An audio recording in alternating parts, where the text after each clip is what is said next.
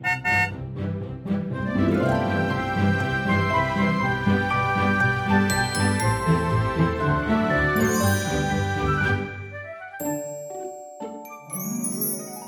迎搭乘 JK 的身心灵游园车，Life is fantastic。我是 Jerome，我是 Kevin。Kevin，我们今天又回到我们第二集的人类图电影院。对，而且这一次啊，我们选的跟我们上一次那个的 Matrix 那种大片、那种史诗级的是不一样。我们其实是选一个生活小品，嗯，而且这个是你非常喜欢的一部电影。对，我真的喜欢。叫做什么呢？Chef 五星主厨快餐车。对，香港是翻译成智慧旅程。OK，好，嗯，那你可不可以跟我们大概的讲一下，说为什么你会为我们挑这部电影呢？其实坦白说了，我自己挑电影的话，我不是一个非常喜欢看那些大片的人，嗯、就是什么啊、呃、Marvel 啊，或者是 Harry Potter、Lord of the Rings 的那一种，就是很大的片，我都很少去看。我比较会挑一些我觉得剧情看起来是跟我很有共鸣的电影。嗯，我一直都是这样。然后啊、呃，当时我记得我第一次看这个电影是二零一八年的十月。然后你是在哪里看的？在电飞机。飞机上面看的。当时我去台湾上课，嗯哼，人类图的课，来台湾上课。对对对对对。然后当时二零一八年，当时我跳这个电影的时候，当然我没有真的很在意自己会怎么样看，就是你知道坐飞机，然后香港到台湾就是一个多小时嘛，嗯，然后就是挑一个电影看一下就好了，所以我就挑了这个片。然后之后我才发现这个片对我来说非常有共鸣感。嗯。主要是因为我二零一八年，我不是之前有说过我裸辞嘛？对。然后裸辞大概三到四个月之后，我重新回到职场下面。然后我在我是二零一七年的年底离职，然后二零一八年的三月我就回到职场，所以当时大概就重新上班六个月的时间。坦白说，虽然我是见鬼有回音，但是我还是很不适应要回到一个职场工作的模样，因为我很想找到一个我可以把我的热情完全投放在里面的一份工作。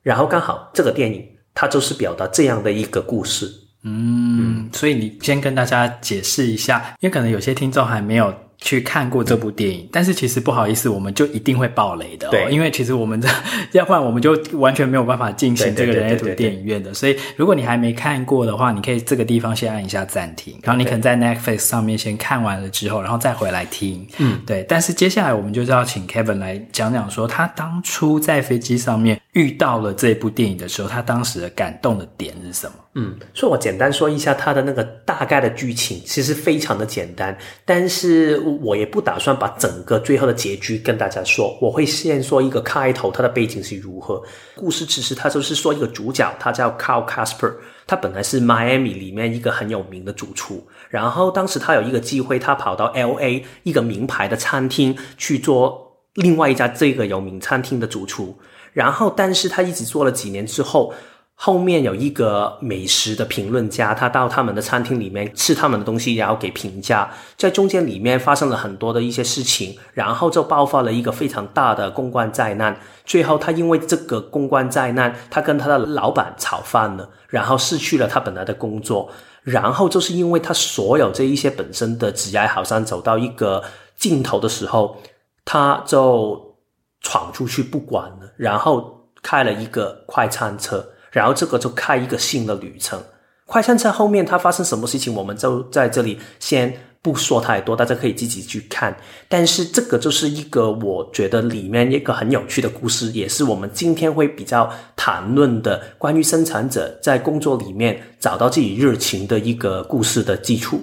嗯，对，因为其实我觉得像这个 Carl 就是卡尔，他这个主人翁啊，其实刚才 Kevin 有描述了嘛，就是他其实是一个很有名的，你就把他想象成他就是那种米其林级的那一种主厨啦，嗯嗯，就是一个很厉害的主厨。而这个主厨呢，他在做很多的呃美食创作的时候，他都是用一种很艺术家的态度，他不是说只是想要煮就是赚钱的食物给别人吃，他想要做的是可以证明他自己的能力。才华的一些作品，但是因为他在一个 LA 的算是一个名餐厅一个很知名的餐厅里面做主厨嘛，嗯、但是他就会一直跟这个名餐厅、知名餐厅的这个老板两个一直有冲突。嗯，因为那个老板他想要的其实就是盈利而已。对，他想要就是我每天预约就是爆满，你也不要做一些什么新的创作，因为你做那些新的创作、新的突破，呃，我也让你试过了，结果后来就是大家都不点，大家都没有人吃，然后就影响到我的盈利，所以你还不如就是做一些。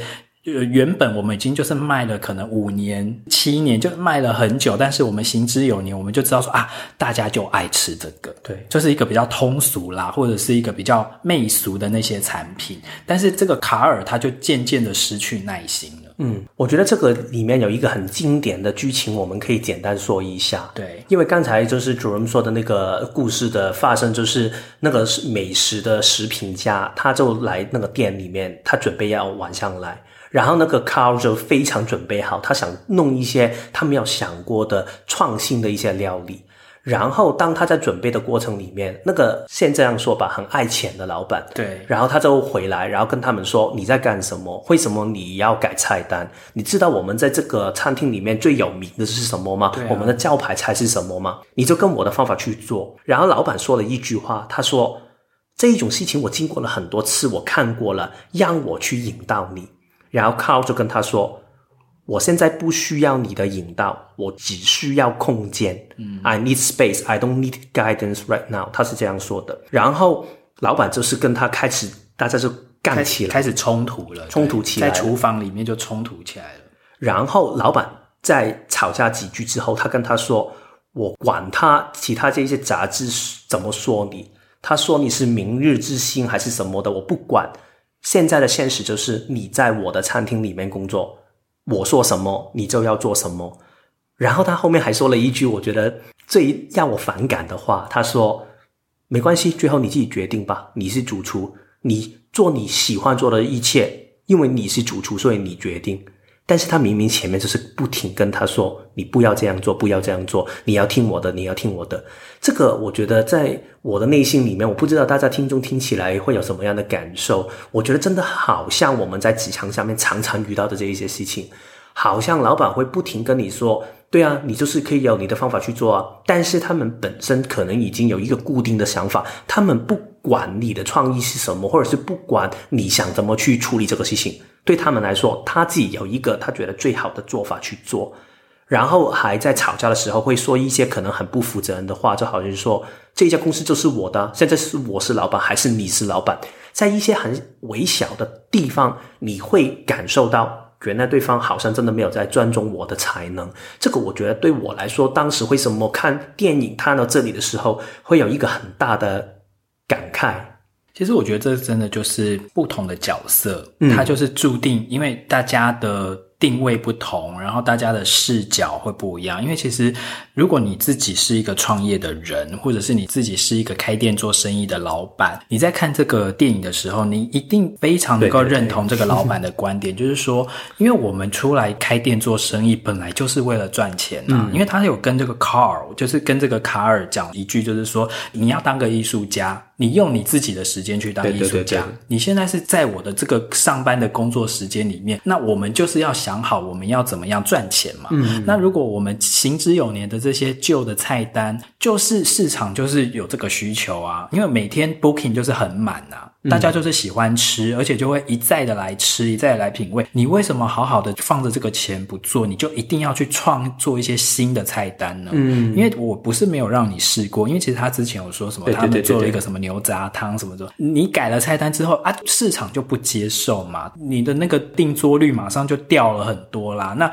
我作为一个老板，我本来就是我为了要养那么多的员工，我本来就是要求利润，我本来就是要赚钱。但是站在这个主厨的这个角度，他就会觉得说，没有啊，我就是想要去做一个更棒的东西，嗯，或者是我就是很有一个开发的这个能量，或者是我有很创新的这个 idea，你为什么不让我做？嗯，但是我觉得刚才你说的是啦，但是同时有一点是，因为我觉得那个老板为什么我对我来说，可能我是带入这个角色，我就会觉得我真的受不了这个老板，因为他说了一句话是我觉得很反感的一句，就是他有说。I don't give a fuck what the deal was。他就是说，我管他，我之前有说过，我跟你的协定是什么？那个协定就是说，因为那个 Carl 跟老板说，我们之前已经谈好了。你是在外面做的，就是餐厅的外面；我是在厨房里面做。我们各有各的空间，你不管我，我不管你，我们就是一个合作，不是你是我老板哦，是我们是一个对等的角度。但是在老板跟他吵到最后的时候，他就是说，我管他，我之前跟你协定了什么，现在这个协定就是改了，要不你现在留下来帮我做我要做的事情，要不你就离开，你自己的选择。讨论完毕。我们不要再谈下去。他们来的不是来吃你煮的东西。如果按定义来说，他们来的是我的餐厅，是我的餐厅的名字，所以他们是来吃我的东西。我觉得，如果你想象这个是一个艺术家的脾气的人，或者是你一个很喜欢自己创作的人，你会真的很相信，因为根本原来老板一点都没有看中你的付出，他只觉得你只是他的。这个版图里面的其中一个小的螺丝钉，我觉得这个是对他来说，为什么是最后让他最相信的一个部分啊、也是为什么他最后，当然他不是直接因为这个离开，但是其实他跟他闹翻了之后，他对他坦白说，所以你现在就是不需要我了吗？然后离开了这个厨房，我觉得这个就是一个职场上面我是挺有共鸣的感觉，而且那个时候在离开的时候啊，我要补充一点，就是说。其实他们的冲突曾经发生过两次啊。第一次就是我们刚才在讲的，就是在吵到底可不可以换菜单这件事情。对。但是其实最后，其实卡尔他屈服了。因为老板后来不是丢下一句说啊，反正我就是这样说啦，但是要不要听看你啦，你自己决定啦。结果后来卡尔他还是决定说好，那我们就照老板的做。但做完之后，他一直还是很不快乐嘛，对不对？对对对。而且因为做了那些旧的那些菜单的食物，才会导致那个美食评论家来吃了之后，后来就写了一篇一直骂他，就说什么他十年都没有进步啊，都还是在做这些啊，干嘛干嘛。然后卡尔他就觉得很冤枉嘛，他也很无辜嘛，然后就被骂了之后，然后他又回骂回去，所以才会成为一个很。很大的一个全国知名性的一个公关事件嘛，好，那就因为这样子，所以第二次卡尔跟老板的冲突，就这个主厨跟老板的冲突是在于说，老板就跟他讲说，你以后不可以随便发 Twitter，对对对，一定要有我的同意之后，你才可以发 Twitter，因为你已经给我引来太多的这些公关的问题了。嗯、对，然后第二次的爆发的时候，卡尔啊，他就是不想要听老板的话了，然后老板就跟他讲说，好，那你就走，就是意思就是说。立刻 fire 你这样子，然后那个主厨，因为你知道主厨其实，在这种知名餐厅里面，他其实是有很有地位的，嗯，因为很多人来吃，真的就是来吃我这个主厨做的菜嘛。但是他就被 fire 掉了之后啊，然后那个卡尔他就跟他的二厨就说。呃，某某某走，我们一起走。就他有一个他的厨师团队嘛，对对对，我们一起走这样子。然后那个二厨他其实当场他是呆住的，对对对，他没有跟着他的就是主厨，他没有意气相挺哦。嗯，所以其实在这个地方，我觉得我看到的一件事情就是说，在职场上啊，你不要一直觉得说非你不可，你就算再怎么有才华，你就算再怎么有能力。老板永远可以找到取代你的人，嗯，没有谁是无法被取代的，嗯，对，所以你不要自视甚高，好，然后你你只能够做出对你自己最无悔的一个选择跟决定，但是你不要觉得说啊、哦，反正我老板开店就是靠我啊，千万不要有这这么高。所以，如果是你的角色，你在一个这个角色里面，你会听你的老板去这样做吗？其实我有想过这个问题耶。嗯、如果今天我是那个卡尔的话，我会怎么做？我觉得我后来想完之后，我的答案就是说，如果我已经很确定说这个人我跟他没有办法走得很久的话。我一定以长期来讲，我会开始去找我的后路，嗯，但是我不会贸然的就主动一直跟他杠，或者是我就主动的离职，嗯，对，我一定会确定我有了下一个很好的后路之后，然后我才会从这个地方脱离掉，嗯，对，可能也是因为我觉得年纪大了啦，可能如果我今天只是一个二十几岁或三十几岁的年轻人的话，我可能会觉得说啊，没关系啊，反正我就是不爽，我就走啦。嗯。如果我在想，因为其实这个问题从我第一次看到现在，我还是在想这个我会怎么去做。当然，我觉得我未必好像主角这么的火爆，但是我觉得我可能真的会这样去走。就是说，我觉得你比我更敢呢。我觉得我可能会，因为我觉得第一次可能好像主角的这样做法。好，我先听你一遍。然后我就做你说的那些差事，但是第一次已经不行了。第二次，因为刚才我们有一点漏掉是第二次，刚才说他跟那个美食的食品家吵架之后，然后那个 Carl 主角他就再邀请那个食品家再来，因为他说我要再煮一次我本来想煮给你吃的东西，嗯，所以那天晚上那个食品家就会再过来。然后那个老板又又再出现，然后再阻止他，不让他主创新的东西，对啊，还叫他去煮本身的东西。所以你想一下，如果是那个主厨是多冤枉，就是上一期我们已经尝试过失败了，你现在还要我重做一次他根本不会欣赏的东西。所以我觉得对我来说，我应该会在第二次的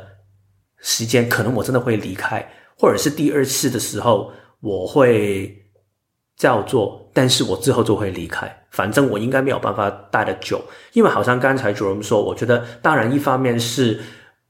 在职场上面，你不要觉得你自己是独一无二，是无可取代的。你可以是独一无二，但是不一定是无可取代。但是同一时间，你的老板也不是唯一的。所以，如果你相信自己的价值是什么的话，其实你随时都可以找到一个更适合你的老板跟工作环境。如果这个老板他没有真的欣赏你的可能性的话，好像 Carl 之后我们会说的，他就跑进一个新的经历，他做自己的老板，这个也是一种可能性啊。然后他到了最后的时候，他还有一些其他的机会，他可以找到一个更欣赏他的人跟他合作。我觉得这一些也是一种可能性。所以不要把自己的可能性啊、想得太小。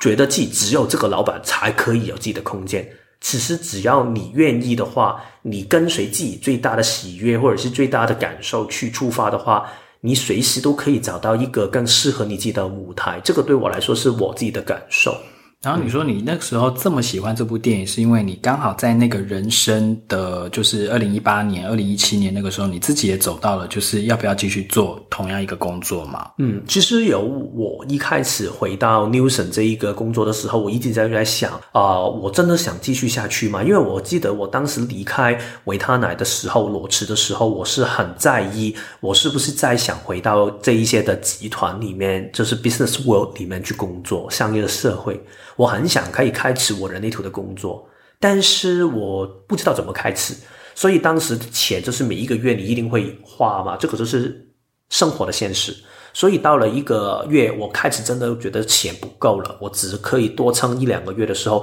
我觉得我我身体有动能，然后我有回应，我就找一个新的工作。然后这个工作，但是我是不是很喜欢它？我觉得我身体还有力量可以继续忍受它。但是我没有对他有热情在。当然，news 这个工作是让我可以学到很多东西，对我现在做解读或者是现在的工作是很非常有帮助的。但是不代表我享受这个工作。所以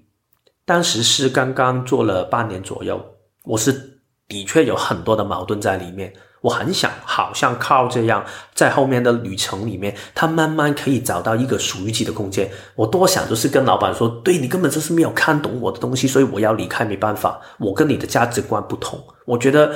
不是说我错还是你错，而是我们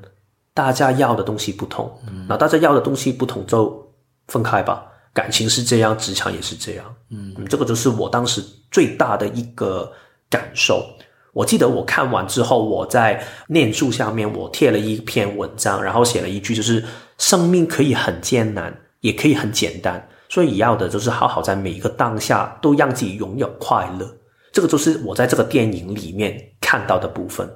所以你你后来就拥有快乐了？我觉得一步一步吧。嗯，因为其实我觉得，当然我们想象的快乐是觉得每一天你都可以快乐。或者是每一分每一刻，但是人生不是这样的，它是一个比例来的，所以你会慢慢越来越拥有你自己的空间。在 news 的时候，我慢慢调节到自己的时候，我可以找到一个我更舒服的做事情的空间，我是的确可以这样做到的，但是。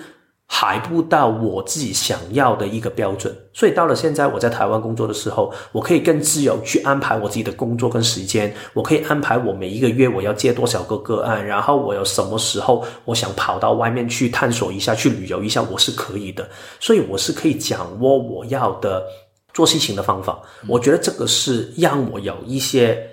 我身体比较舒服的一种状态，是不是那种快乐？我很难定义它，因为我觉得快乐是一个很广的用字，但是我觉得是有一个比较顺流的感受，我觉得这个是一个很大的差别。这就很像这部电影的那个主角卡尔，他后来其实离开了这种名餐厅之后，这种什么米其林几星级的这种大餐厅之后，他后来就是因为他的前妻其实一直不断的、反复的、不断的建议他说：“你呢，就直接开一个快餐车嘛，嗯，你来做餐车，然后自己就像你说，就我想做的时候我就做，啊，我不想做的时候我就休息，这样不是很好吗？而且你的手艺这么好，一定会有很多人会愿意来买的。”我很喜欢当时他前妻已经跟他说了很多遍买餐车这回事，然后他很不想做，因为当时他还在主厨的时候，他就跟他的前妻说：“我是主厨，诶，对啊，你要我开什么餐车？”对啊，他就感觉这个是一种的。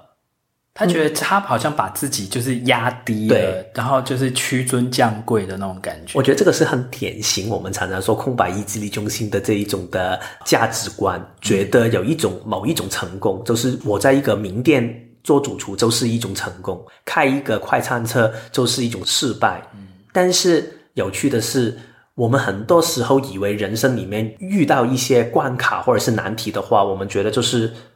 肯定是我做错了，我失败了，我总是走到这里了。但是其实往往是你因为走到这里的时候，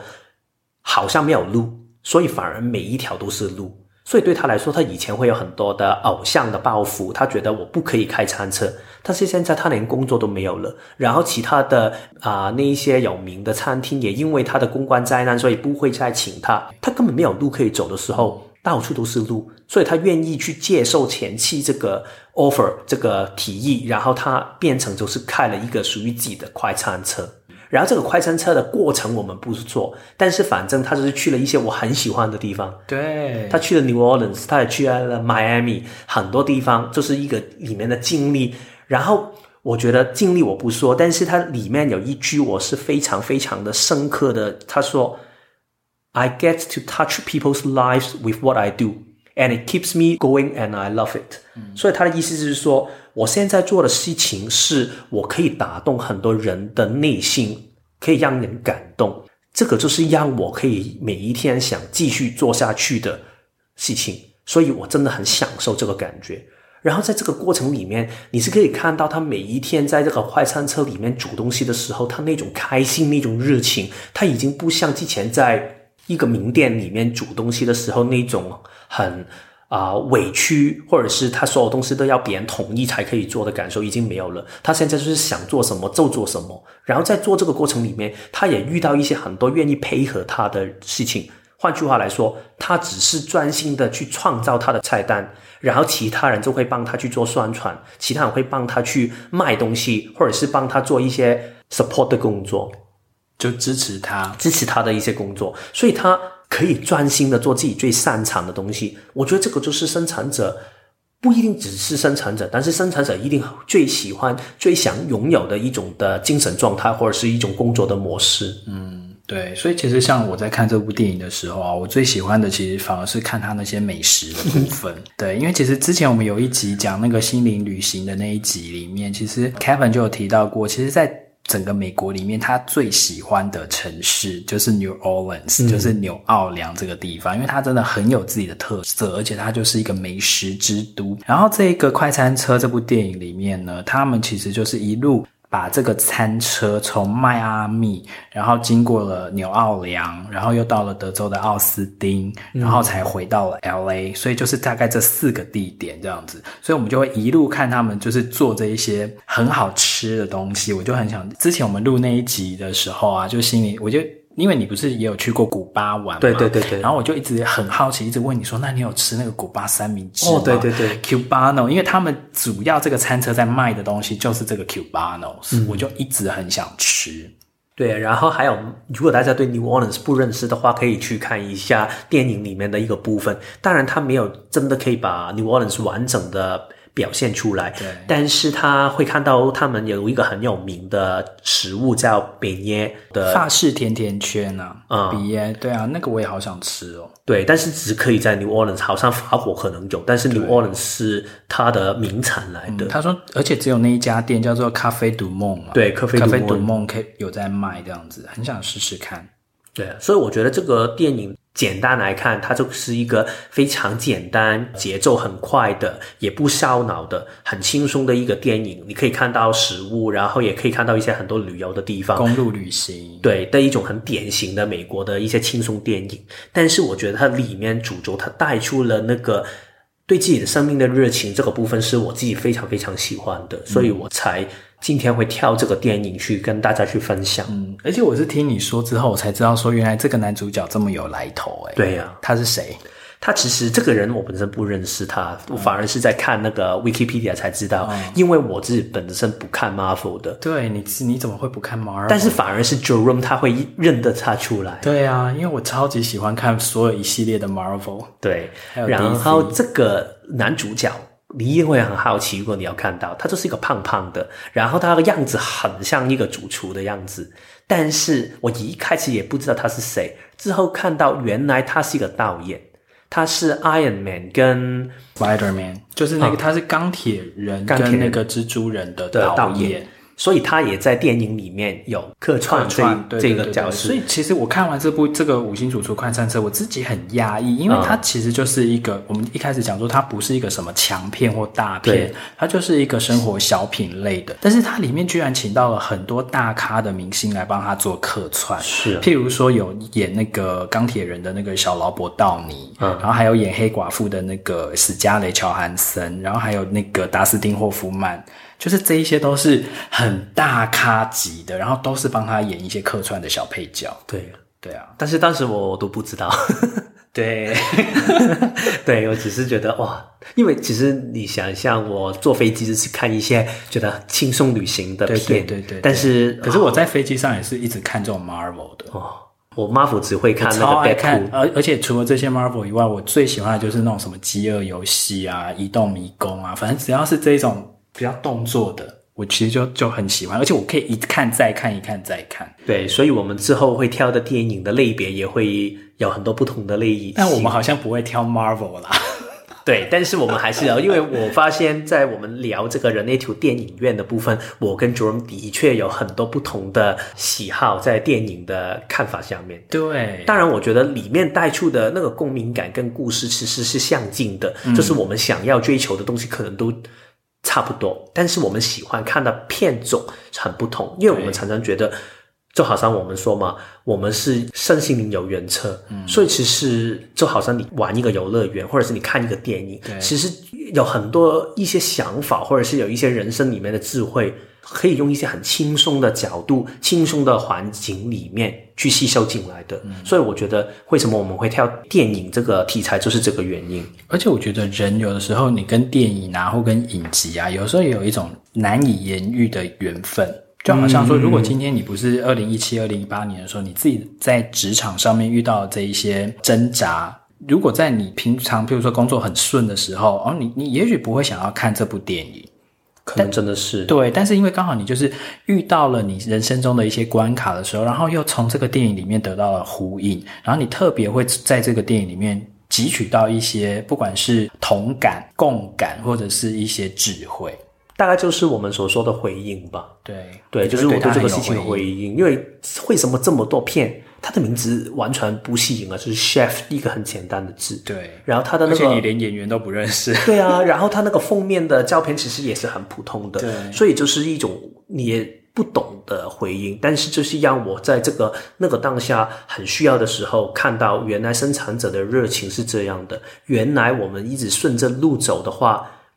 多难的难关，其实你都不需要害怕，因为其实看似没有办法通过的一个山谷。你只要好好走过去的时候，你一定会走到路可以绕过去的。对，所以其实就是，如果你真的有非常热爱的事物的话啦，其实恭喜你，因为其实你的人生，你已经至少你知道说你要的是什么。然后你接下来只是看说，为了你想要的这个东西，你愿意付出多少代价，嗯嗯、你愿意付出多少成本，对，然后你自己做一个选择，就这样子。嗯嗯。然后，如果你真的现在还没有找到一个你非常热情的东西，现在慢慢一步一步来吧。就从你享受你的人生开始，而且不要一定觉得你要喜欢的东西，或者是你要热情的东西，一定是非常大的事情。好像这个主角他很喜欢煮东西，所以他已经知道了。但是如果你刚好只是一个很喜欢跑步的人，所以你就好好享受你的跑步吧。因为你总不知道，你慢慢跑、慢慢跑的话，你会突然可能这个跑步会带领你认识什么人，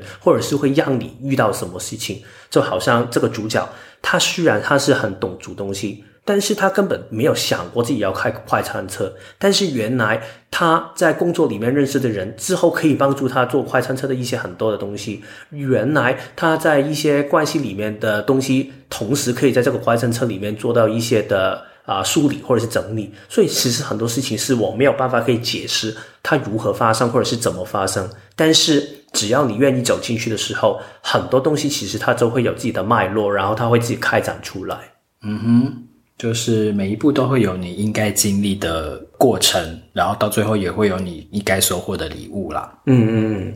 好，所以今天我们的人类图电影院大概就是这样了。希望大家喜欢我们这一次跟大家分享的这个电影跟我们的一些看法。所以，如果你大家有一些电影你们很有兴趣，然后觉得非常对你们来说有一个很大的感动，或者是有一个很大的启发的话，欢迎留言给我们，我们会看的。然后我们就会在之后的电影院里面去考虑一下，要不要谈一下这个电影咯。对，因为也要看我们对他有没有回应咯。对呀。OK，所以今天的节目我们就聊到这边喽。希望对于你在工作上面，或者是在寻找你的热情，或者是你在你的中年危机上面呢，都会给你一些新的启发，一些新的智慧。那我们就下个礼拜再见喽，拜拜。